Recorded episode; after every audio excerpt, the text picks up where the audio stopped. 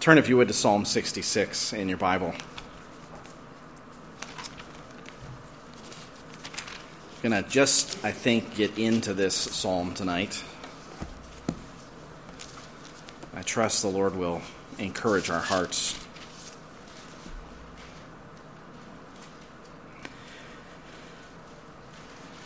For the choir director, the title says, A Song, a Psalm. And we just sang uh, one putting of the words to tune with uh, some English rhyming. But the text says, Shout joyfully to God, all the earth. Sing the glory of his name. Make his praise glorious. Say to God, How awesome are your works! Because of the greatness of your power, your enemies will give feigned obedience to you. All the earth will worship you and will sing praises to you. They will sing praises to your name. Selah. Come and see the works of God, who is awesome in his deeds toward the sons of men. He turned the sea into dry land. They passed through the river on foot. There let us rejoice in him. He rules by his might forever. His eyes keep watch on the nations. Let not the rebellious exalt themselves. Selah. Bless our God, O peoples, and sound his praise abroad, who keeps us in life and does not allow our feet to slip. For you have tried us, O God. You have refined us as silver is refined.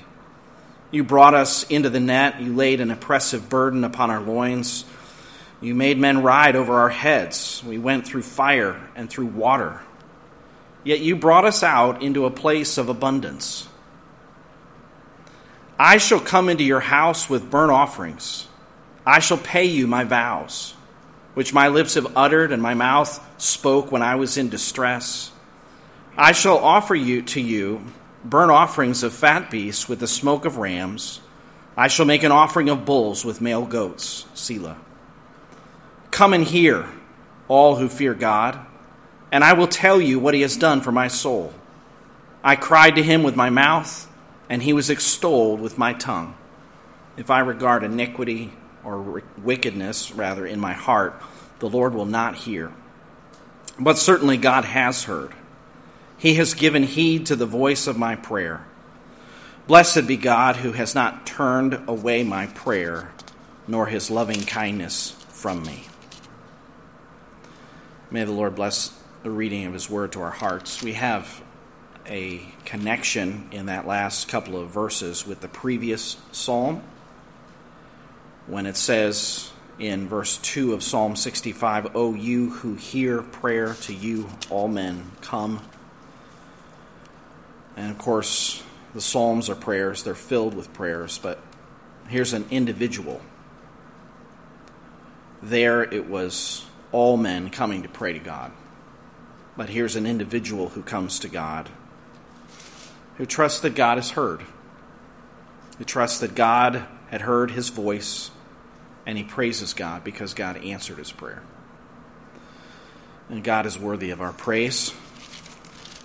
And that single individual in this psalm is viewed by some to be an individual such as a priest or perhaps a king. And I don't know if you noticed that in verse thirteen it went from kind of a plural focus to an I. Verse thirteen, I shall come, I shall pay my vows. Verse fifteen, I shall offer to you burnt offerings. But prior to that, and the beginning of the psalm, there's a global focus. There's an invitation to all the earth to sing glorious praise to God. And he's worthy of it. He is worthy of it. Notice that. Shout joyfully to God, all the earth. All the earth, all the continents, all the nations, all the tribes, all the peoples, whether on islands or in the backside of a desert. The call of this psalm is to all of the earth to shout joyfully, to bring exuberant, enthusiastic praise to God. And he's worthy of it. Why? Because he's the creator. Why? Because he's the redeemer. Why? Because he's sovereign. Because he's the self-existent God. And not only is he to be praised with a loud shout, but verse two says, sing the glory of his name. Make his praise glorious. And I don't know about you, but it's a wonderful thing to be in a large congregation of singers and hear the swell of all those voices. But what would it be like to be singing with all of the nations, with all of the peoples, together to God, giving him glorious praise?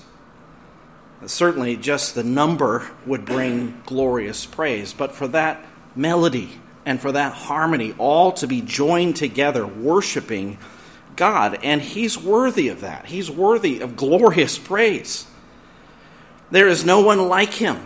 He excels all of his creatures. There's not an angel in heaven that can even be compared to God. Psalm eighty-nine says, "For who in the skies is comparable to the Lord? Who among the sons of the mighty is like the Lord? A God greatly feared in the counsel of the holy ones, and awesome above all those who are around him. O Lord God of hosts," the psalmist asks, "who is like you, O mighty Lord? Your faithfulness also surrounds you. You rule the swelling of the sea when its waves rise. You still them.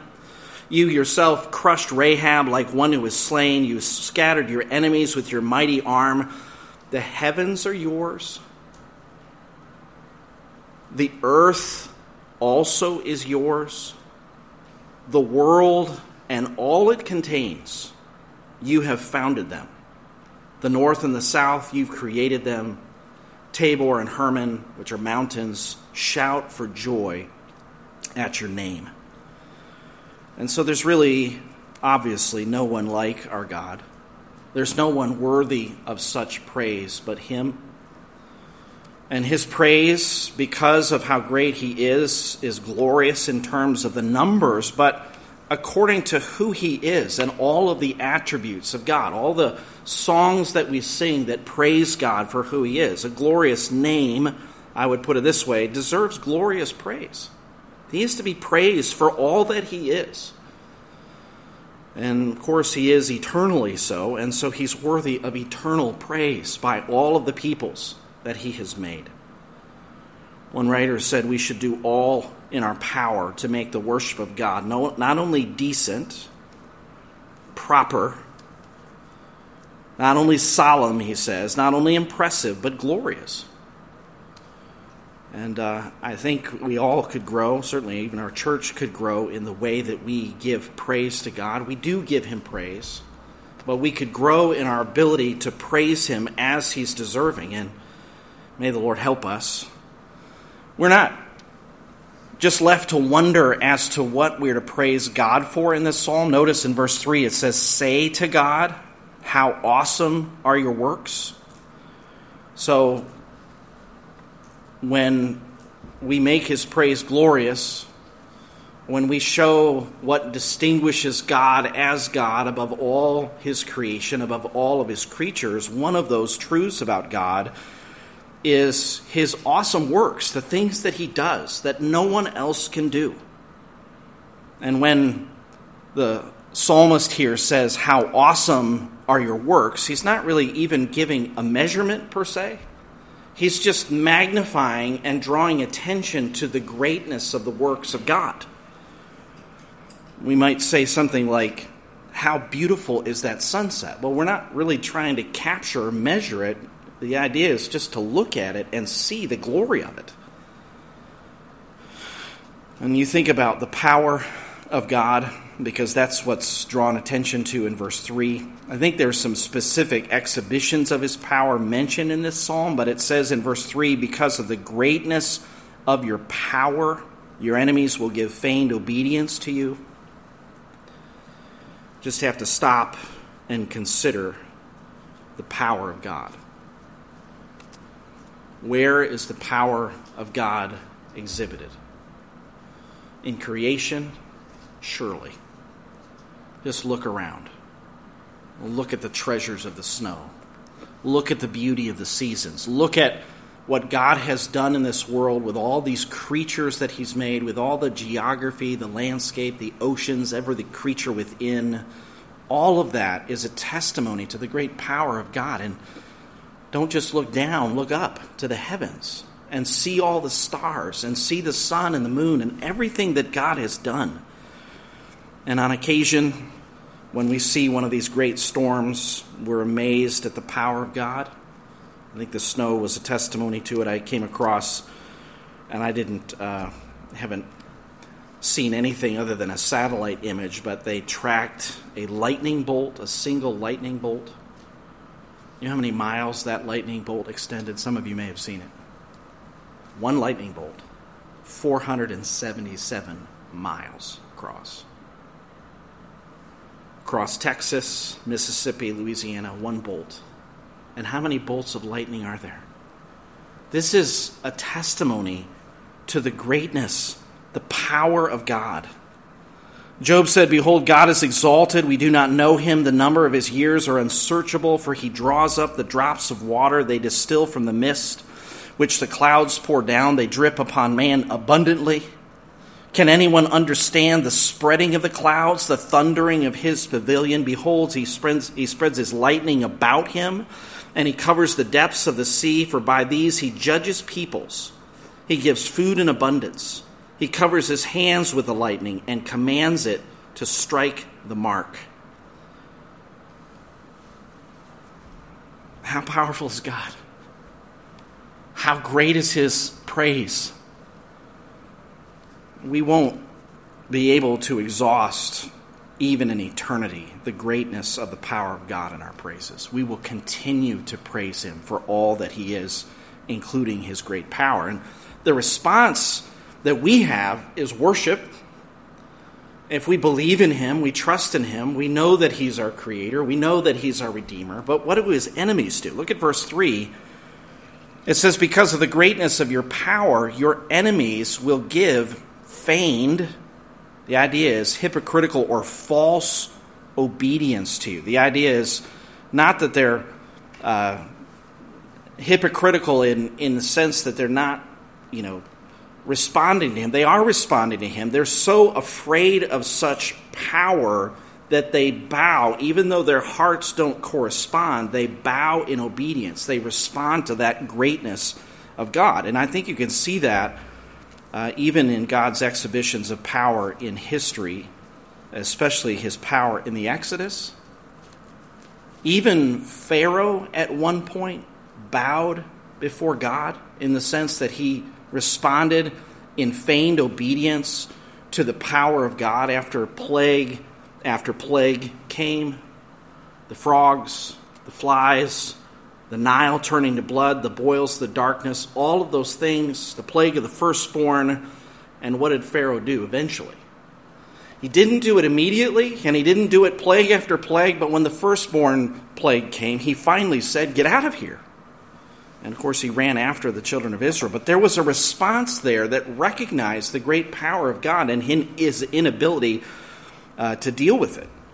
I think we'll see, as we get down to verses five through seven, that that's a part of uh, what this psalm is drawing attention to, is the great power of God displayed in the Exodus, the great power of God displayed as they crossed the Jordan and went into the promised land. But there it is, that the greatness of God's power will even cause his enemies to give feigned obedience to him. They cower before him when he displays his glorious power. But there's an expectation here in verse four. There's an anticipation. Uh, there is, you could say, a prophecy here. Something that has not happened on planet Earth. All the earth that is called to shout joyfully to God in verse one. They're called to sing the glory of his name. They're called to make his praise glorious. They're called to say these things about God's great power. And yes, the enemies will give feigned obedience. But verse four says, all the earth will worship you. And by extension, all the earth will sing praises to you.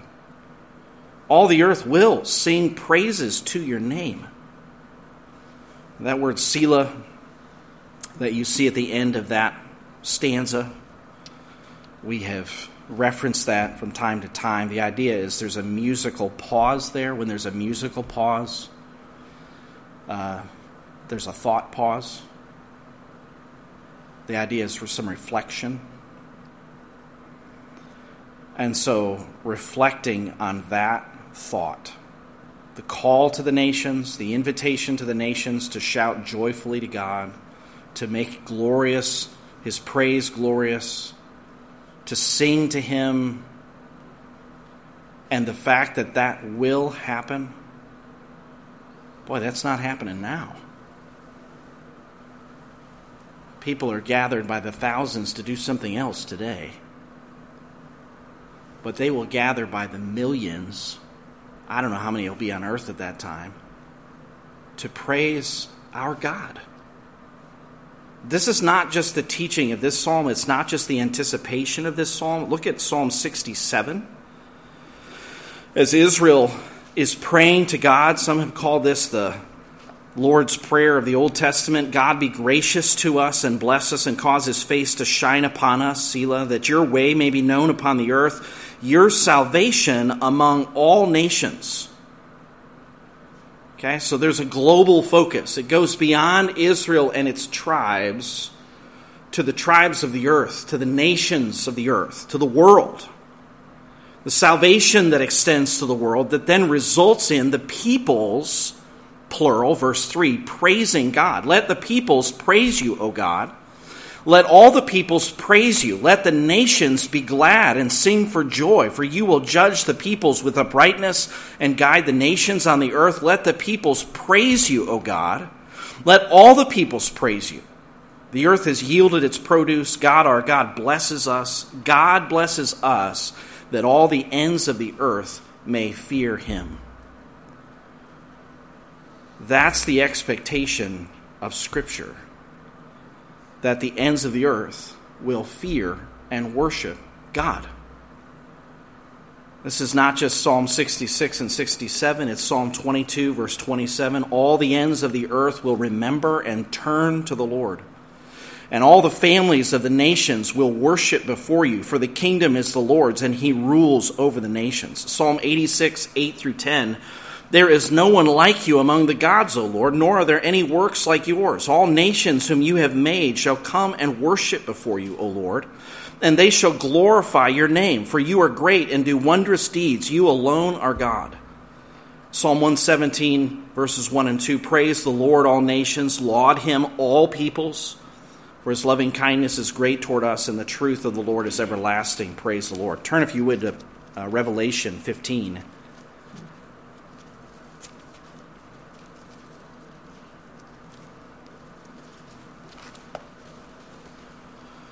God has poured out his wrath on the earth.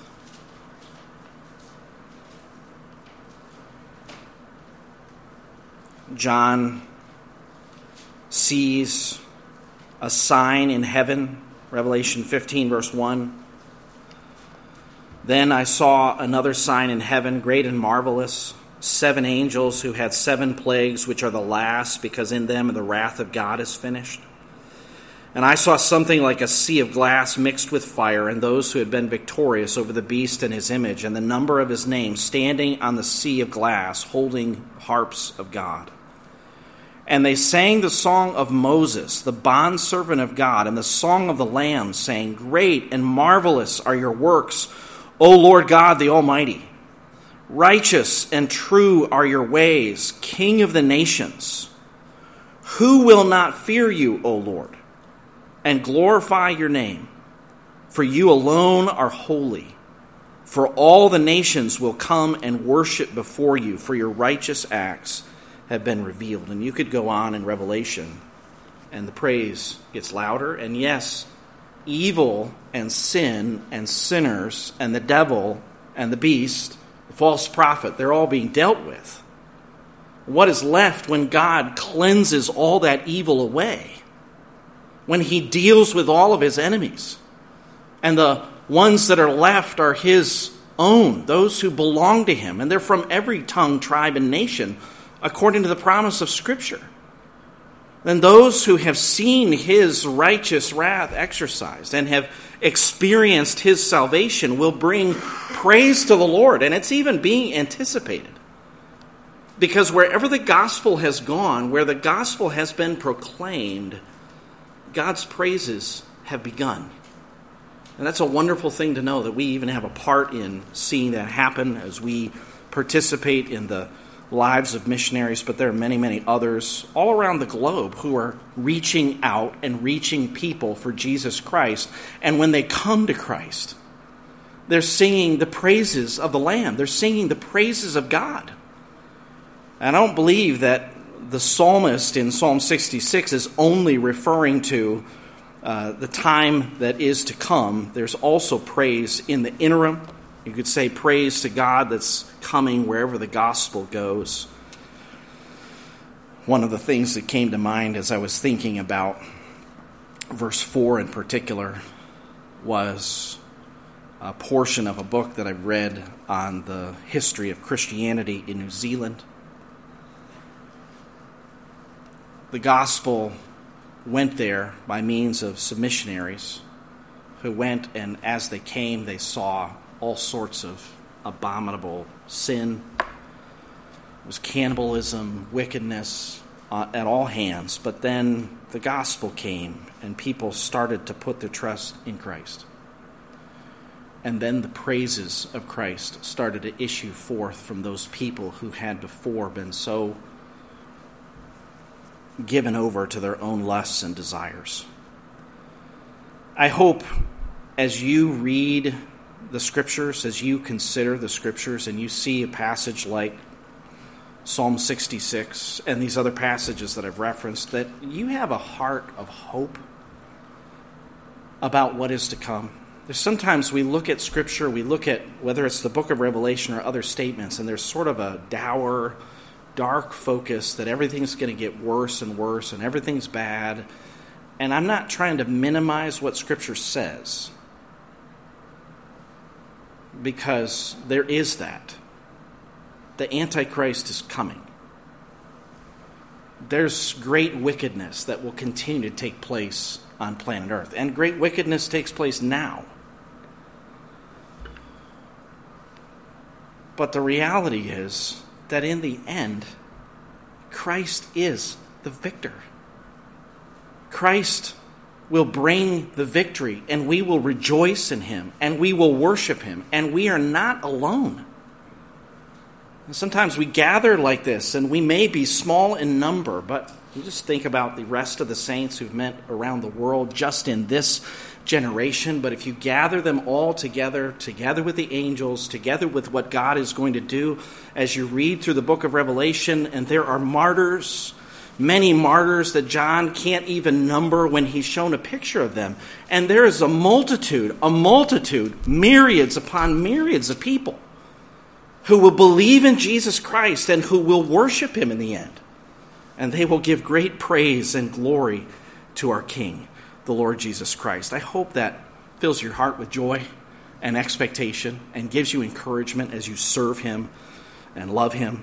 Let's just briefly look at five to seven there. Come, come and see, the psalmist says, the works of God, who is awesome in his deeds toward the sons of men. He turned the sea into dry land. They passed through the river on foot. There, let us rejoice in him. Or there, one translation is there, we did rejoice in him. That was the time in which he acted on their behalf and they gave him praise. But beyond that, it says in verse seven, he rules by his might forever. His eyes keep watch on the nations.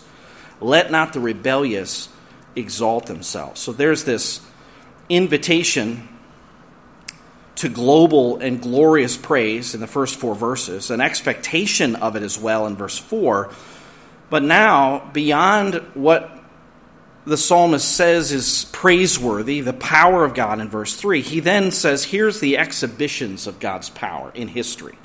This is not just an idea, it's not just creation. God has acted in history, and he has done so in such a way that you can look at them. How do you look at them? We have to look at them in the pages of Scripture.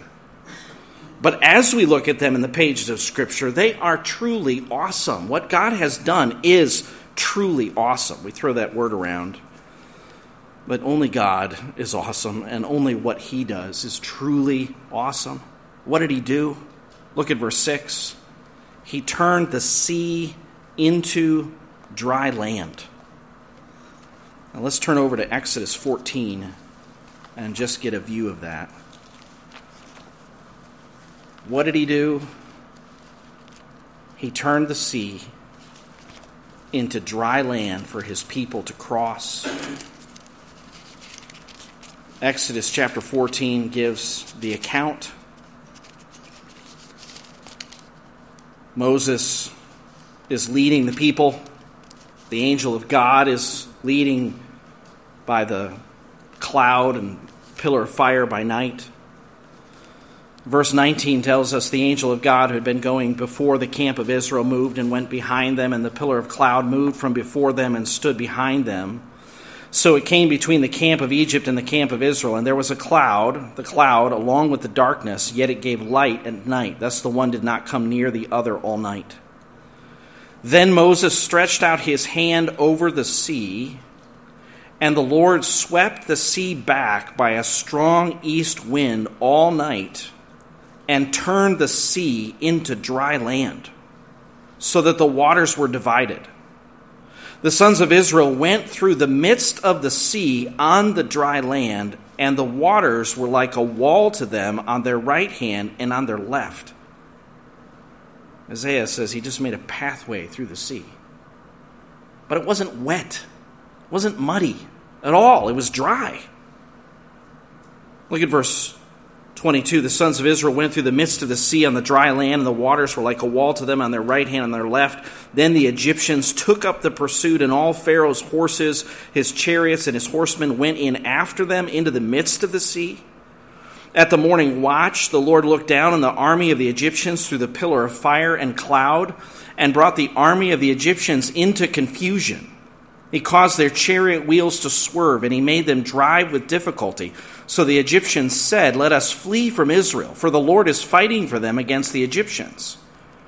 And the Lord said to Moses, "Stretch out your hand over the sea, so that the waters may come back over the Egyptians, over their chariots and their horsemen." So Moses stretched out his hand over the sea. Can you imagine being Moses? And he's just stretching out his hand and watching the Lord work. Moses stretched out his hand over the sea, verse twenty-seven, and the sea returned to its normal state at daybreak while the Egyptians were fleeing right into it. Then the Lord overthrew the Egyptians in the midst of the sea. The waters returned and covered the chariots and the horsemen. Even Pharaoh's entire army that had gone into the sea after them, not even one of them remained. But the sons of Israel walked on dry land through the midst of the sea, and the waters were like a wall to them on their right hand and on their left. Thus the Lord saved Israel that day from the hand of the Egyptians. And Israel saw the Egyptians dead on the seashore. When Israel saw the great power which the Lord had used against the Egyptians, the people feared the Lord, and they believed in the Lord and in his servant Moses. Come and see. Come and see the works of God. And we just saw, we read through, but it's a matter of considering what kind of power it took to do that. You couldn't do that. I couldn't do that. Give that task to any nation in the world. They couldn't do it. It's not possible. Only God could do that. And for that, he's worthy of praise. That work of salvation from their enemies, delivering them from Egypt, punishing Egypt, punishing Pharaoh, delivering them, and causing them to walk on dry ground so they could get where he had called them to go. sometimes we read over stories like that and we're so familiar with it that we're not amazed by it. But it's worthy of amazement. Again and again, every time you read it, pay attention to what is going on. See the works of God. Actually consider it and recognize that God is God. He is a God of great power and might. And it's by that might that he brought joy to the nation. At the end of verse six, it says, there let us rejoice in him, but let's not skip over what else he did. It says they passed through the river on foot. So that work there at the Red Sea was complemented by, turn to Joshua chapter three, the work of enabling Israel to cross over the river, the Jordan River, on dry ground, on foot. Look at verse nine of Joshua three. Then Joshua said to the sons of Israel, come here and hear the words of the Lord your God. Joshua said, by this you shall know that the living God is among you, and he will that he will assuredly dispossess from before you the Canaanite, the Hittite, the Hivite, the Perizzite, the Girgashite, the Amorite, the Jebusite. Behold, the ark of the covenant of the Lord of all the earth is crossing over ahead of you into the Jordan. Now then take for yourselves twelve men from the tribes of Israel, one man for each tribe. It shall come about when the soles of the feet of the priests who carry the ark of the Lord, the Lord of all the earth, rest in the waters of the Jordan, the waters of the Jordan will be cut off, and the waters which are flowing down from above will stand in one heap. So in the Red Sea, they were side to side. They were like a wall on either side. With regard to the river, they just stopped and stood in a heap far uh, upriver, you might say, from where they were. Verse fourteen, so when the people set out from their tents to cross the Jordan with the priests carrying the Ark of the Covenant before the people, and when those who carried the Ark came into the Jordan and the feet of the priests carrying the Ark were dipped in the edge of the water, for the Jordan overflows all its banks all the days of the harvest, the waters which were flowing down from above stood and rose up in one heap a great distance away at Edom, the city that is beside Zarathon. And those which were flowing down toward the Sea of the Ereba, the Salt Sea, were completely cut off. So the people crossed opposite Jericho, and the priests who carried the Ark of the Covenant stood firm on dry ground in the middle of the Jordan, while all Israel crossed on dry ground until all the nation had finished crossing the Jordan. And that's a pretty big nation.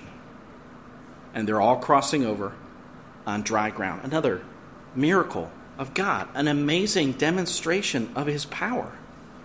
It's interesting, if you read the next chapter, they set and commemorated This, the place where the priests stood with the Ark of the Covenant. They put stones there. So right in the middle of the river, there was this heap of stones that must have stuck up above the water at different times. And that was to commemorate, that was the spot where they stood, where the waters went back. And it was dry ground. And then they took more stones, and they went to the place where God had them camp, and they put a monument there is another testimony. Twelve more stones from the Jordan to give testimony to the great power of God. And Joshua and the Lord, of course, wanted Israel to understand the greatness of that work and commemorate that work, to remember that work, to think about that work, to think about the power of God, and to rejoice. And I just commend to you reading through that next chapter and considering, as we're called to do in the psalm, consider, see, come and look at the work of God. Verse seven, Psalm sixty-six.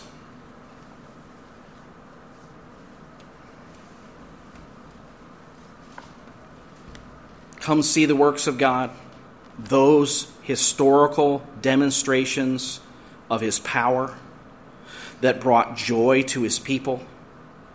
But in verse seven, these demonstrations of his power that should cause his enemies to be humble before him. What are the demonstrations of his power? Well, that same might and power that brought about those great works is that same might and power that he rules in forever. That power does not dissipate as he uses it. It's not as if he has to go get more energy somehow. He has that. It's infinite. It's boundless. And by that might, he rules. And he rules not just in time, but eternity. He has always ruled. He always will rule. And right now, that same God is keeping his eyes on all of the nations. Every single nation. He knows what Russia is up to. He knows what's going on in Ukraine. He knows what China is doing. He sees everything going on in the Olympics. But he also knows what's going on in Venezuela and Chile, the African nations. He knows what's going on in the islands. God keeps watch over all the nations. And, of course, he's the judge of all the nations. And because he keeps watch on all the nations and he's the judge of all the nations, there is no good reason whatsoever that anyone who rebels against him should exalt themselves. It's utter foolishness to rebel against the God of heaven. Look at his power. Just in this psalm, this isn't half an explanation of how powerful he is, but if you just see what he's done and recognize that he rules by that same power forever, do not rebel against the Lord. Isaiah says, "It is he who sits above the circle of the earth, and its inhabitants are like grasshoppers, who stretches out the heavens like a curtain and spreads them out like a tent to dwell in. He it is who reduces rulers to nothing, who makes the judges of the earth meaningless. Scarcely they've been planted. Scarcely they've been sown. Scarcely their stock has taken root in the earth, but he merely blows on them and they wither. And the storm carries them away like stubble. To whom then will you liken me that I would be his equal, says the Holy One. Lift up your eyes on high and see who's created these stars, the one who leads forth their hosts by number. He calls them all by name because of the greatness of his might and the strength of his power. Not one of them is missing." You know what the next question is?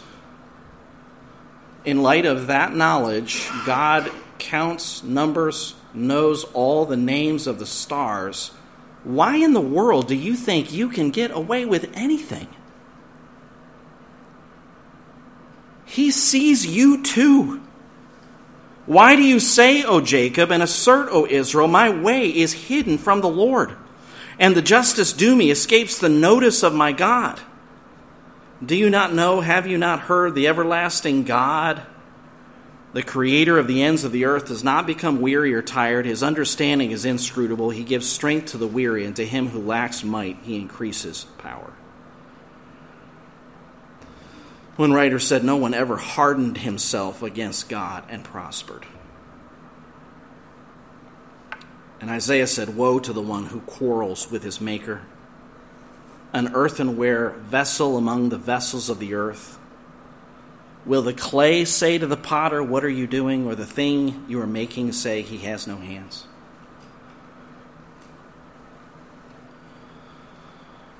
It is utter foolishness to rebel and to exalt yourself against God. That's what Egypt learned. That's what Pharaoh learned. And that's what everyone is going to learn who rebels against God Almighty. Let's look to the Lord in prayer. Our Father in heaven, as we bow before you, we thank you for your great power. We thank you that it's displayed not only in creation, but also in redemption and in eternity. But Lord, your power is also displayed in your knowledge of our lives. You see us and know us. And we pray that we might never think that we're getting away with any rebellion against you. We pray that we'd humble ourselves before you. And join in the chorus, join in the song, join in the singing of praise to you as our great God. And if there's someone here tonight who needs to turn from their sin, someone who needs to again bow before your mighty power, submit themselves to you as the Lord, Lord, we ask that you'd help them to do so. We ask, Lord, that you would help us all to worship you as we ought. And we ask these things and pray these things in Jesus' name. Amen.